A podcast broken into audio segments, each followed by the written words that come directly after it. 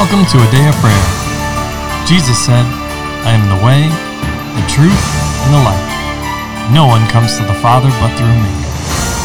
Together, let's engage in relationship with Christ through prayer, faith, and His Word.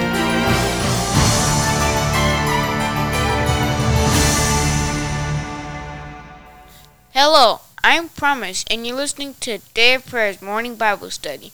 We're glad you could join us. Before we get into the Word, Kyla, can you open us up in prayer? Yes, I can. Lord, we just welcome you into our midst and we thank you for being here amongst us, God. And we ask that you keep our listeners, God, and that you fill their place of dwelling, God. That you touch their family, God, and you continue to keep them like you always do, God. We ask for rest- restoration, God, and restoring what was lost or what was stolen, God. And we thank you for doing what you already said you would do. And for giving us knowledge and insight to continue to walk before you, God, and to be as shrewd as serpents, but as gentle as doves, God. In your name, Lord Jesus, amen. Amen. Amen. Well, good morning, everybody. And we are continuing our study in 1 Corinthians. We're in chapter 5. And if I could uh, get a volunteer to read from verses 9 through the end of the chapter, please. I will. All right, Layla. Um, I wrote to you in my epistle not to keep company with sexually immoral people. Yet I certainly did not mean with the sexually immoral people of this world, or with the covetous, or extortioners, or idolaters. Um, since then you would need to go out of the world. But now I have written to you not to keep company with anyone named a brother who was sexually immoral, or covetous, or an idolater, or a reviler, or a drunkard, or an extortioner. Not oh, sorry, extortioner. Not even to eat with such a person. For what I what have I to do with judging those who are outside? Do you not judge those who are inside? But those who are outside God judges. Therefore, put away from yourselves the evil person. As is our custom, I want to open it up to you guys to share what the Holy Spirit's ministering to you and to ask any questions that you may have. All right? Okay. Okay. Who'd like to begin? Uh, I think I'll go first. All right, promise, please do. The Lord was especially showing me verse 12 where it says, For what I have for what I have to do with judging those also who are outside, do you not judge those who are inside? But those who are outside God judges. Therefore, put away from yourselves the evil person. The Lord was showing me that Paul wasn't just talking about the church, he was also talking about judging yourself and going because as a I'll bring you to James uh I think James 4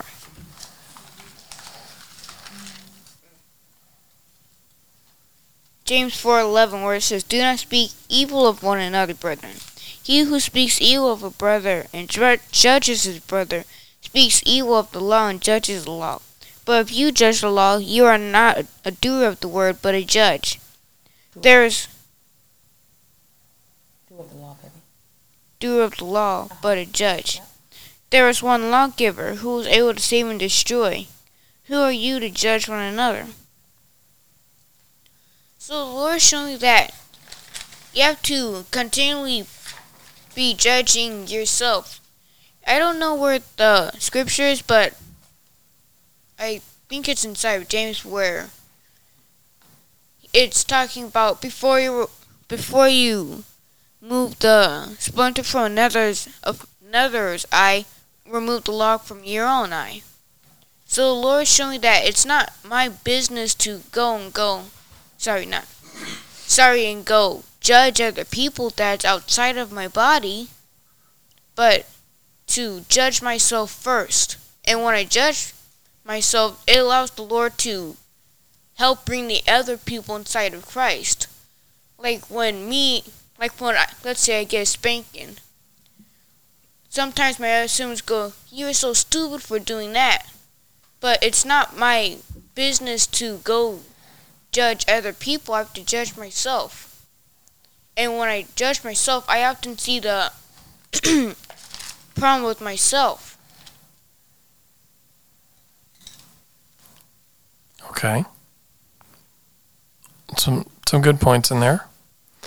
Um, especially about judging. Right?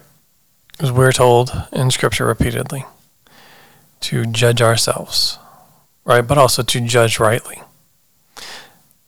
But then again, the example you gave is in getting disciplined, right? Yes? Be, it was because you did not judge yourself or your actions, right? Yes? But you are in the household of another, namely your mother and I's house. And we have an obligation to the Lord to teach you, to train you, to equip you to function, to ultimately reach a, a level, a place of maturity that one, you're able to judge yourself and, and self control. And that's something that we, we instill in everything that we do, right? We give Yes. you plenty of opportunities, each of you, to, to judge yourselves, to make sure you're in alignment with the standards set forth in this house, which come directly from Christ. Yeah? Yes? Okay. But let's also look at what's happening here and in this chapter. Actually, in this this entire epistle. Paul, the apostle Paul, is writing to address things in this house, this church in Corinth, that are out of alignment with the standards set forth in Christ. He, he is not judging the people, as it were, right? He is judging the actions, the sin. Right? We, we find that throughout Scripture. Teach the people, and this is what goes to my earlier point in the example that you gave, sir, is uh, to teach the people how to separate the holy from the common or the holy from the profane.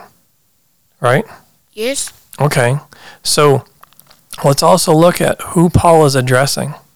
He's not addressing the world, as in, in Scripture, it says many times the Gentiles. He's not addressing non believers, although it would be beneficial for them if they would come into alignment with the Lord's plan. But he is, in fact, addressing and, and reprimanding and encouraging and exhorting and admonishing those that profess to be Christians or believers or members of the faith, right? Yes? Followers of Christ. That's who he is addressing. And he already dre- addressed divisions and all the rest of that. And in this chapter, now he's addressing another major topic of sexual immorality, right? Yes? And we brought up some interesting things yesterday in the conversation. One of them was how sin takes you further than you want to go, makes you stay longer than you wanted to stay, and costs more than you wanted to ever pay, right? But let's look at what's happening. The church here in Corinth has allowed things to take place under, I'll say, their roof or their house, the place that the Lord gave them to uphold, right? To watch over, to care over, that the Lord had given authority to to protect and to guard against things that would try to creep in. Right? It didn't try to, it didn't try to creep in through unbelievers. This is through people that were members of that congregation. And and when you're addressed as the church, it also just wasn't one congregation. It was many throughout the that entire place. Right? Whether it was a home church, whether it was a, a church like we would know it, a church building, right? He's addressing them as a whole, as one. Everybody in that place, every church, every uh, every assembly, every congregation in Corinth. All right?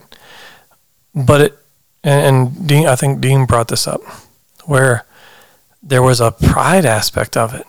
Because where was Paul? He's not even there.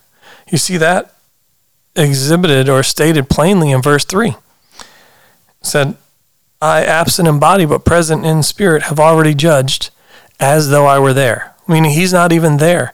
So the fact is that these things were so prevalent, were so were done so blatantly, wittingly, willfully, that the reputation, the character was being known that of their actions, their immoral actions, were being known and spread beyond just that place.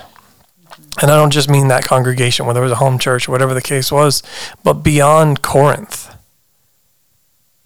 That it was being related to Paul. That's significant, right? Like, let's consider that for a moment. It, it the the words or the actions had that were against the Lord had spread so far that others were now being made aware of the immorality or just the opposition to the Lord to his ways by professing believers, thus bringing shame and discrediting the gospel. Mm-hmm. And there was no texting, there was no um, YouTube video, no Snapchat, no Instagram. You could right. put it up. Oh, this is a Corinth. You know, take a picture real quick, or you know, here's a video, or right. No, they had to carry word from one place to the other, which oftentimes took a great deal of time, depending on the distance from where they were going and the season. Sorry. Exactly.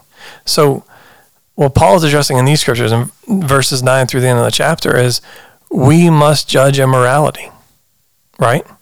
And, and he lists a few different ones, not just sexual immorality, anything that is against the word of the Lord among believers. And, and he says that in, it makes it really plain in verse 5, right? He says that he delivered such a one to Satan for the destruction of the flesh that his spirit may be saved in the day of the Lord Jesus. All right? Yes. And on the surface, this sounds really harsh.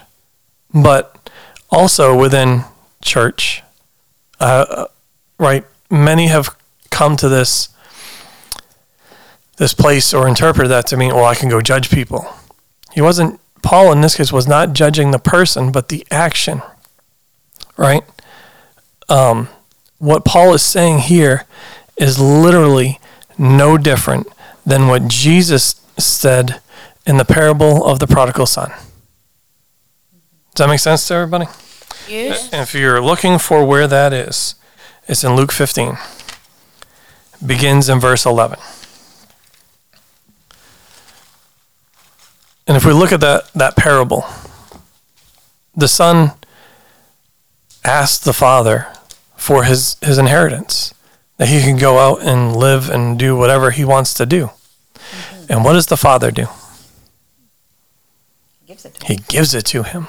He doesn't try to prevent him. He right. He doesn't say no. You're not ready. You're, he just says okay. If you want to go, you can go.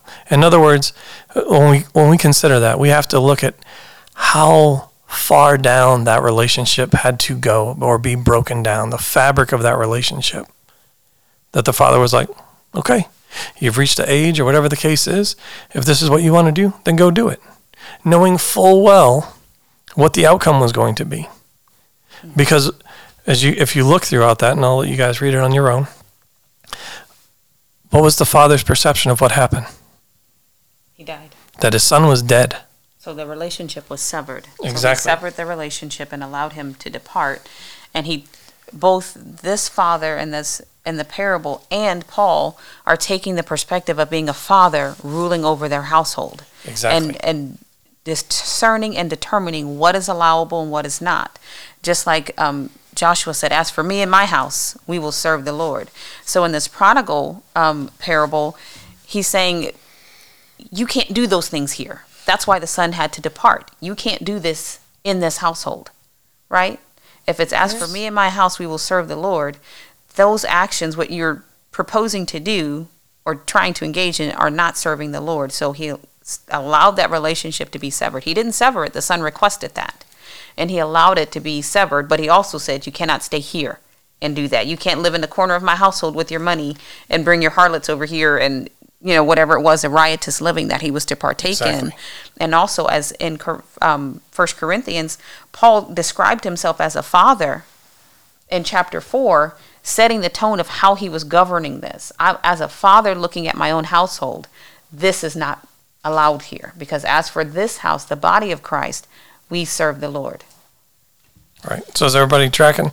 Yes. you following along? Okay. So with that, and and I can't remember if it was Dean or if it was you, honey, honey, that brought this up um, last the last time about the when people determine to do something in spite of I'll say the standard for the house. Sometimes you just have to go experience what that that causes. But then there's also the maybe we haven't fully realized all the ways which we are currently being negatively impacted and affected by that, right? Uh, especially as it pertains to sexual sin and sexual immorality. Because for the first three plus chapters, Paul's addressing a whole lot of things, uh, ultimately, all around division and dissension in the church.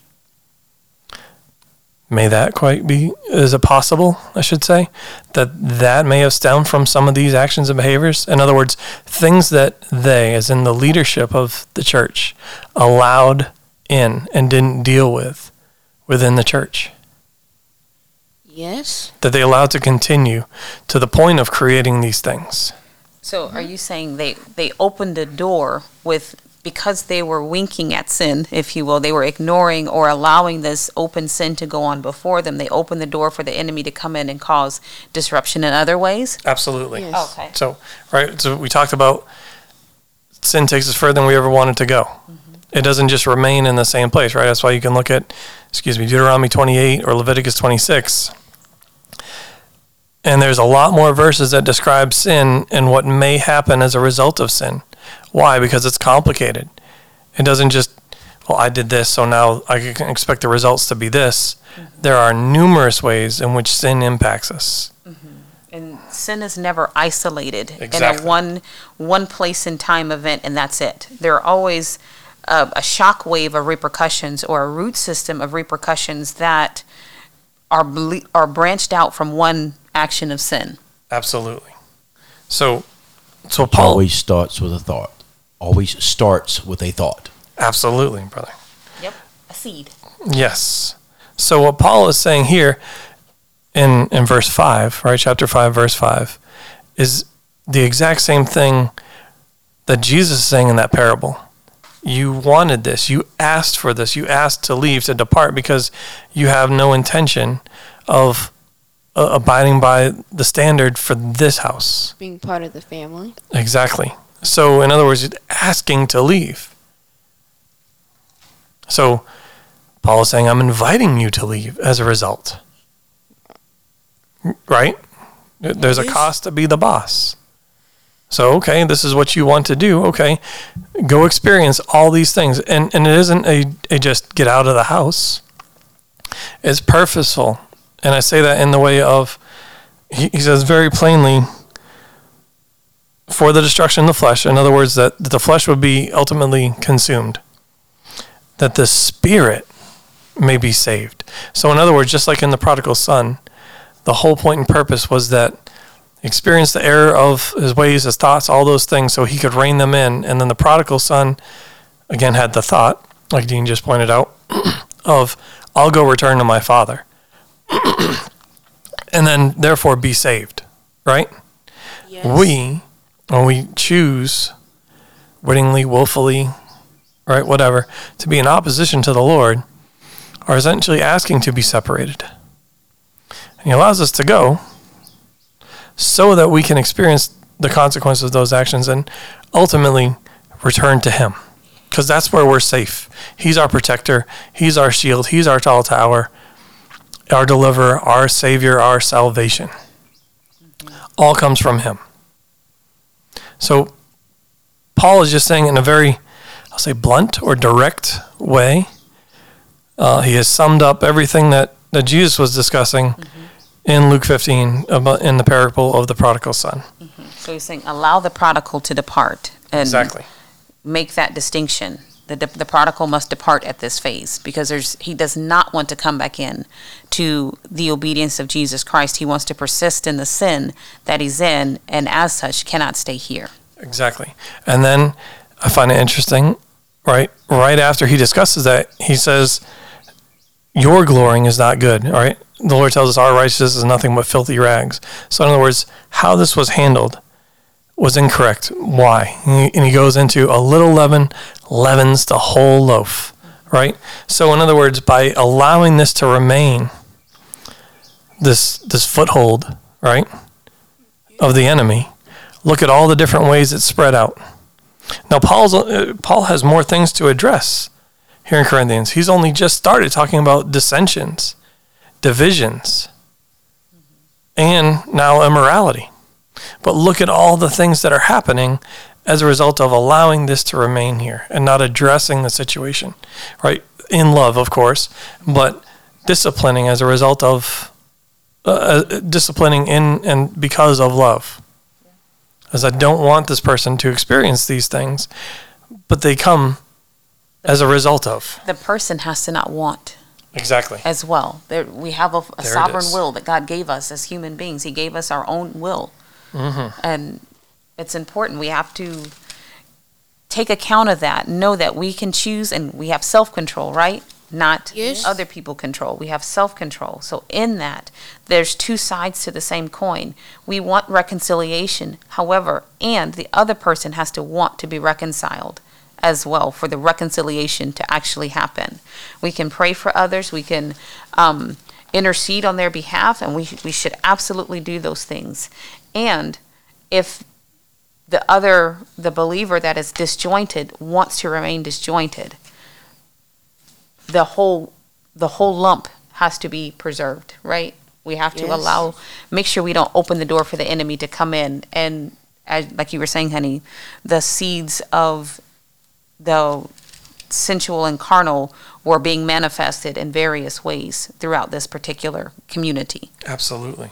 And and again, Paul is addressing believers. People that have been set apart or sanctified to the Lord, or at least that's the confession. That's what they are professing, right? Yes. Okay, it's not judging the rest of the world. That's not what he's doing here. But he's saying if you who are following Christ, you shouldn't be doing these things. And and we talk about the sin taking you further than you want to go. In the in the case of this sexual immorality, right? He's saying even the the Gentiles, the people that don't believe in the Lord or are not yet following the Lord, aren't even doing these actions and behaviors. So he's saying it's it's even worse what the actions that the church is doing are even worse than what the Gentiles are doing. But yet we're supposed to be reconciling them back to the Lord. How can we do that if, if our actions are even in further opposition than what they are doing? And that's in a natural, with a natural view and perspective, right? Sexual immorality is sexual immorality. Sin is sin. All right. Yes, sexual immorality is is different. Right. We talked about that yesterday. So, um, if you have not heard it, listen to it and get a, a fuller understanding. I'm not going to repeat all of that here today. Uh, please go listen to it uh, for yourself. But again, it, he's addressing the church, and that's very evident as you see in verse 11, where it says, "I've now, I've, but now I have written to you." Not to keep company with anyone named a brother. Those are people in the church, in the faith. Right? Any brother who is sexually immoral, immoral or covetous or an idolater or a viler or a drunkard or an extortioner, not to even eat with such a person. How can two walk together unless they agree? They can't. Can't. Okay. So this is some, and, and John writes about this too. There are many that were with us, but they were not of us. Oh. They left. They went and did their own thing, right? They didn't believe. Does that does that make sense now? Yes. We're seeing the there's no difference. It's the same all the way around. Mm-hmm. Right? He's not talking about people in the world. Or same as Jesus in his what's known as the priestly prayer, right? In, in the Gospel of John 17. Um, hold on there. Let me find the verse. And It's 17, 15. John 17, 15 says, I do not pray that you should take them out of the world, but that you should keep them from the evil one. They are not of the world, just as I am not of the world. Sanctify them by your truth. Your word is truth. Right? So again, he's even in the priestly prayer, what's known as the high priestly prayer.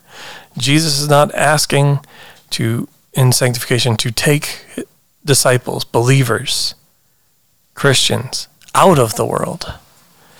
But it, the whole point and purpose is that we mm-hmm. would judge ourselves. And if we judged ourselves rightly, then these things that Paul is addressing here at the church in Corinth would not even be named among us. But that's the way it's always been. We can go back to, to the Old Testament and look at Second Chronicles 7:14. Right? We, I think m- many should know that verse. It's been said quite a bit for the past few years.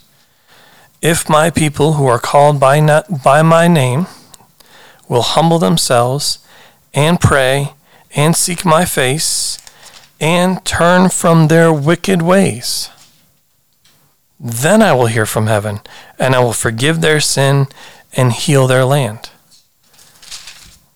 Did you see all those things? Humble themselves, pray, seek the Lord's face, and then it says, turn from their wicked ways. That is the Lord's people, not the whole world, not the whole nation, not your state or your city. You, me, the church. That's who the Lord has been talking to through the through the prophets, through his himself in his earthly ministry, and through all the disciples and apostles and and prophets and everyone else. He's talking to his people, those that profess the name of Christ as their Lord and Savior. He's saying, clean these things up within you. Give no place to the enemy. Let's bring these things into alignment. Let's uproot them from our lives to be the salt and the light in the earth and to reconcile those that are not yet believers back to Christ.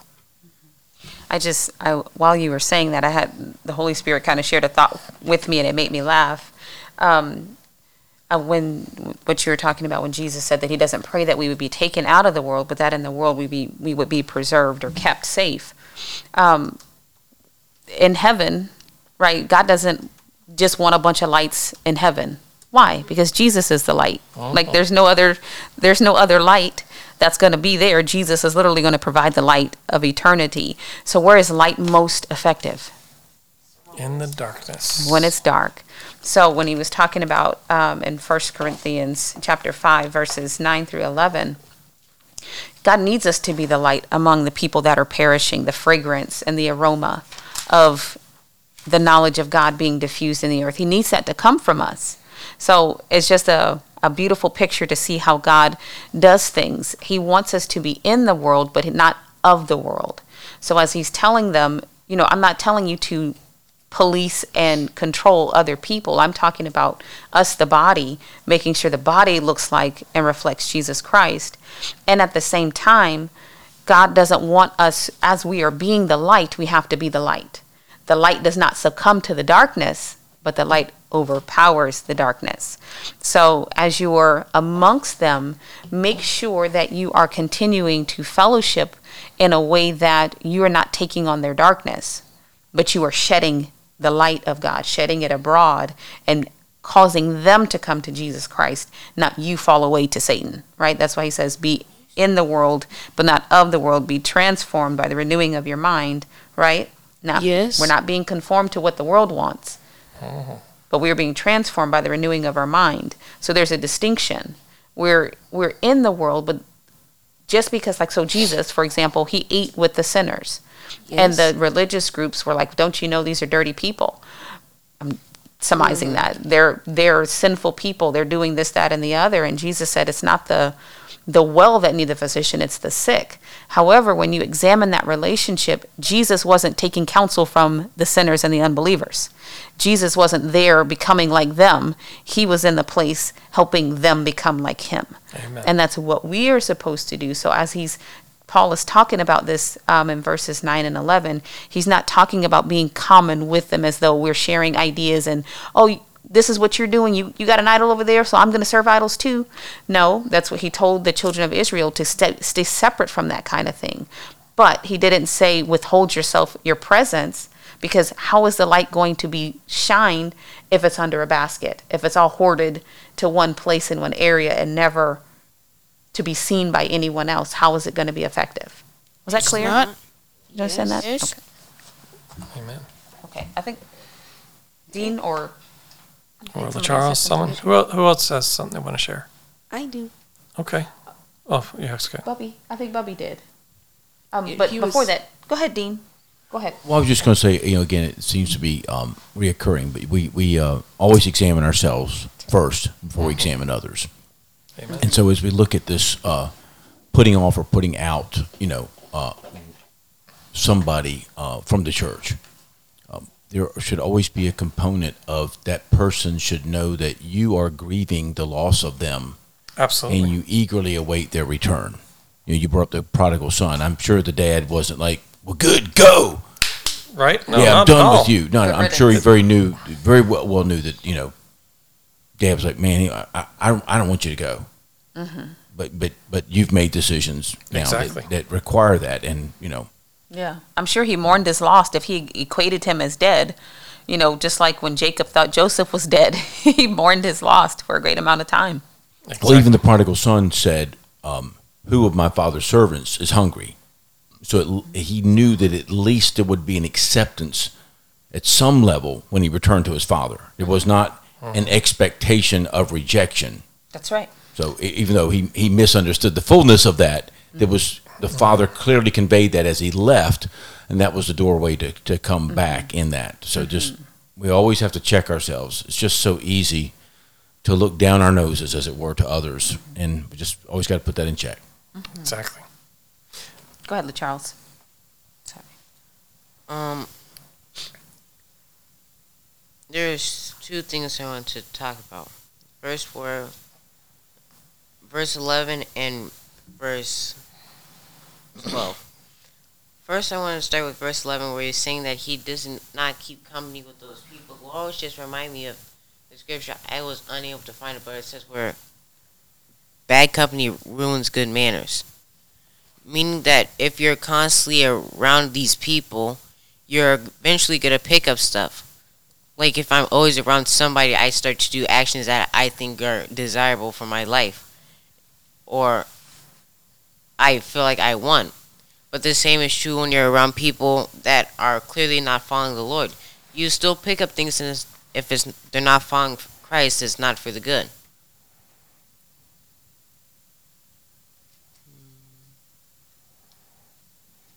Okay. First Corinthians five fifteen. Mm-hmm. Sorry. Let us go to 33. Do not be deceived. Evil company corrupts good habits. Meaning that we cannot hope to associate with all these people and still expect to come out holy and clean at the end. Jesus was able to do that because he was grounded and rooted in the truth and he wasn't swayed by what other people were saying. Same should be true with us. That doesn't mean that you can't go and talk to anybody who's doing sin, but it means that you're not making it a habit of always going around them. Uh, and keeping company, like watching them. There's a difference. Like, we are reading this one book, he was talking about if people who are always want to hold you down, don't be friends with them. Doesn't mean like be nasty to them, but spend relegate your time to a shorter time period than always being around them, and that's the person you confide in of all your stuff. And but you should be going to the person who has a correct understanding and viewpoint of what's happening. Okay. Um, I, I think also what you're saying is something that Mr. Dean mentioned was if we justify the sin of others, then there won't be long before we find ourselves engaged in that same kind of sin or worse. Um, by going, oh, that's okay, you're a believer and you're doing this, so I'm a believer. That means I can do that too.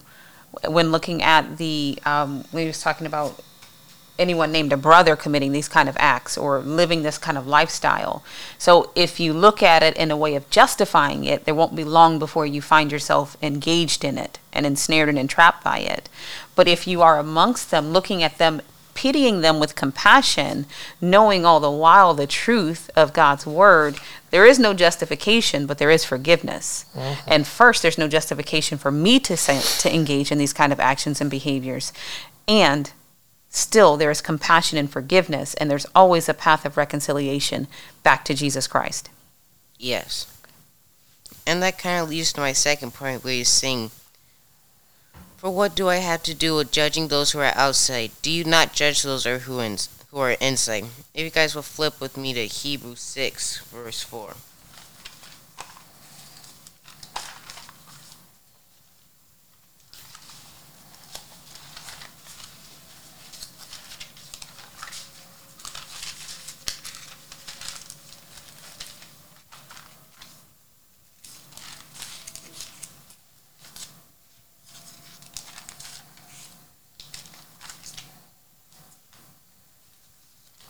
It is impossible for those who are once enlightened and have tasted the heavenly gift and have become partakers of the Holy Spirit and have tasted the good word of God and the power of the age to come, if they fall away, to renew them again to repentance, since they crucify again for themselves the Son of God and put him to an open shame. It just reminds me of how we, us being in the body of Christ, doesn't mean that we are perfect in all of our mannerisms and how we don't have parts where we fall away, but it's a willful disobedience in saying, I know exactly what I'm supposed to be doing and what I'm not supposed to be doing, but I'm going to go what I know I'm not supposed to be doing and doing that action. And Paul was saying that when these people, how they're inside the church, he's not going to fellowship around them. There is no need. They have already know what the truth is. It is now up to the Holy Spirit to bring them back. Like he turned their souls over. He wasn't following them down the street, waiting for them to come back, pulling their garments and saying, "Come on back now." But he allowed them to go out and the Holy Spirit to come in and renew their minds and help them come back into the body. I think I think the same thing is happening here, and what Paul's getting at is that while these people are inside of Christ, there's always a build up to being turned out. First, you bring a brother. First, actually, first you talk to them yourself. Mm-hmm. Then you bring your brother. Then you go to the elders, and then they'll be turned out. Meaning that one, once it gets to that point, they, the Lord can do miraculous things through it, and it could happen that they change at the spur of a moment. But is that what's really going to happen if they're unwilling to listen to how the Holy Spirit's ministering to others? Will they'll be in tune to His own voice when He tried to come to them at the beginning? Well, they, could be. So that's a point where you don't judge whether or not they're going to change their heart or their mind or not. Our your job, and you were on the you were going you're you're on it, baby. Mm-hmm. You listen to the Holy Spirit. He's the one who determines how each situation should be handled. Right? The writing's Yes. on the wall. You see what's going on. Holy Spirit, what's going on here? How do you want me to handle it? And you. t- Like you said, you go to them and correct them in love. And if they don't hear you, you take a brother and then you take an elder. And then it's dealt with right? But the Holy Spirit Yes. is the dictator of all of those things, and He's also the one that gives us the cue of now it's time to turn the situation around. This is the answer. This is what's going on. So we we never take it and make an assumption of well, you're doing all this already. You're not going to change your mind. Whoa. Because we are not the discerner of the thoughts and intents of the heart. Holy Spirit is. So as Holy Spirit sees what's going on and knows and, and mm-hmm. Yes. judges the situation and the thoughts and intents of their heart.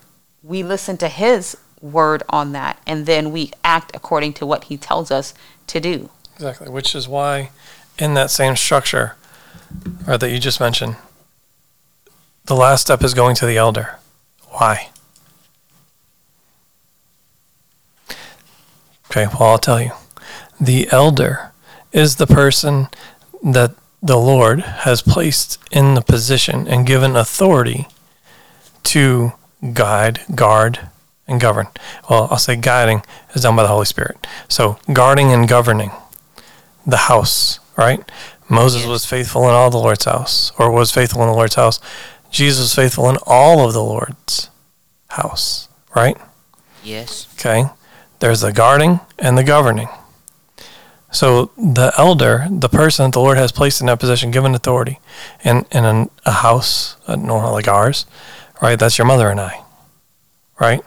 Yes. We have the authority. You you do not. You can uh, same as the first steps, right?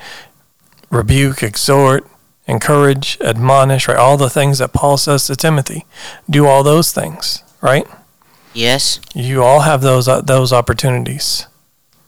Right, that's built into the the structure of the house as we receive from the Lord. Right? So that same pattern exists even in this house. And you know, you've heard it many times.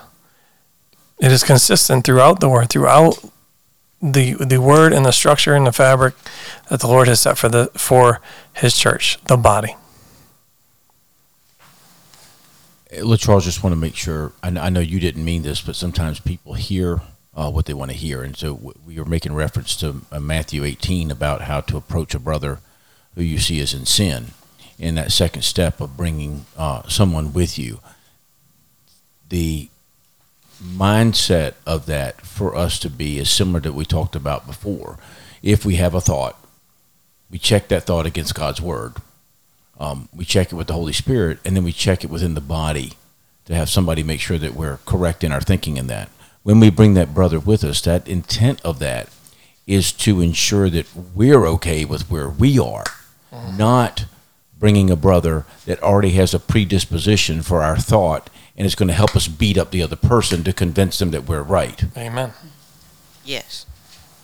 I know you know it, but not always people hear that, and not and not everybody has been taught that. They have been taught other about that section of scripture, or not taught fully, so they've made the assumption that that's what it means. I'm going to bring somebody with me. I'm going to prove my point to them. I'm going to be right. It's so easy for us to jump to that, and so that's why it's so important to be clear when we're making a reference to scripture how it should be applied as well. Mhm. And and even in as we look at and, and judge our thoughts, that perspective was a carnal and a fleshly perspective. I'm right. Well, we're, we're here. God is right. So that's letting the Holy Spirit dictate. Are you coming because of you want to do something? Mm-mm. Or are you coming because this is what God has placed? This is what the Holy Spirit has said. This is what is right according to the Word. So even that, the Word of God is a discerner of the thoughts and intents of the heart, able to discern joint and marrow. So mm-hmm. Right. And just to build on what you said, you brought up Hebrews 6, which was a, a great point, right? That same point is made in Hebrews again in chapter 10. You can start in verse 26, right? Says, For if we sin willfully after we have received knowledge of the truth, then there no longer remains a sacrifice for sins but a certain fearful expectation of judgment and fiery indignation which will devour the adversaries. The key there is willful. It's not that we receive a truth and now we don't sin anymore, although that is the goal to be conformed to the image of Christ, right? That's what we're, I'll say, striving towards, right? Being transformed by the renewing of our mind, right? So it's not that we don't sin, but it, what is our desire and our attitude? Is it willful? blatant, wittingly, witting sin, as in we intended and purposed to do this, even knowing what the word says and knowing or disregarding, being in opposition to the Holy Spirit who's convicting us and ministering to us even in that moment. Right? Okay. Because then there's a interesting thing as it continues. It says, and- and we are we just talked about it, right? No one's to take the word of anyone except by two or three witnesses. And in Hebrews 10, it says, no one takes the. Let me read it. Anyone who's rejected Moses' law dies without mercy on the testimony of two or three witnesses. Verse 29 is key. Of how much worse punishment do you suppose will he be thought worthy who has trampled the Son of God underfoot, counted the blood of the covenant uh, by which he was sanctified a common thing, and insulted the Spirit of grace. Uh, I think we, I don't know if everyone's aware of, of what all that happens in that moment when we willfully, wittingly sin, right? It doesn't say in Corinthians how many times that this was addressed or brought up, but the fact that it still remained. When Paul wrote this letter, again, honey, you brought this up. These were not the days of Instagram and Facebook and email and or everything being instant and right on as, you know, like happening in the moment. Time, like months had to happen for some of these journeys. For some, it was years. So that this these things were continuing for time, all this time, and then being addressed. But when we willfully sin, there are two or three witnesses, but it says very plainly You have trampled the Son of God underfoot, you have counted the blood of the covenant by which you were sanctified as common, as it, like, as it, as profane, even right. Separate the holy from the profane. That's what the prophets were taught to teach the people. And then, even further, it's insulted the Holy Spirit, the Spirit of grace. Like that is what is happening in the body. That is what Paul is addressing here for the church in Corinth. But it didn't just apply to them then, it applies to us today. Why do you think, even in Chronicles, right, that we read, turn from their wicked ways, the ways that are against the Lord? That's in the church, that's in the body. If my people, right, if He's our Lord and Savior, meaning He is our God and we are His people. Then that's us. Let's turn from our wicked ways. Let's repent. Let's humble ourselves, repent, seek the Lord's face, and come back into alignment. Judging ourselves rightly, that we can be blameless before Him, which only happens through His blood. Amen. All right. Well, let's pause there for today because um, there's a lot in there. So, uh, give you the opportunity to let the Holy Spirit minister all that to you. And again, to email us at a day of prayer at yahoo.com with any questions that you may have. All right. So, can I get someone to close out in prayer, please? I will. All right. I promise. Lord, I just thank you for coming to our midst and staying there and just showing us how to overcome the lock that's inside of our eyes and just lighting up the path with yourself and dispersing us so that we can help spread the gospel to other places of the world. In the name of Jesus, amen. Amen. We love you. God bless you. Have a wonderful day.